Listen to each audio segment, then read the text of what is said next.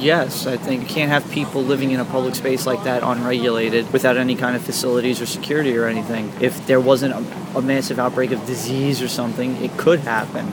And that's too great a risk for the city to take on because then people would start with the lawsuit. Yeah, I think they proved their point. I think a lot of what they were trying to accomplish was was made public at this point, and things were starting to get a little rowdy down there. So I think they, they made the right choice kicking them out. It's been going on a while, so from that opinion, I think maybe it could be taken elsewhere on a different level aside from the streets. They had no respect for the park. No, no, no, no. I don't really know. I just don't think it's a good idea because they're not really harming anyone, and it's the first one. It's the one that started all the other occupies.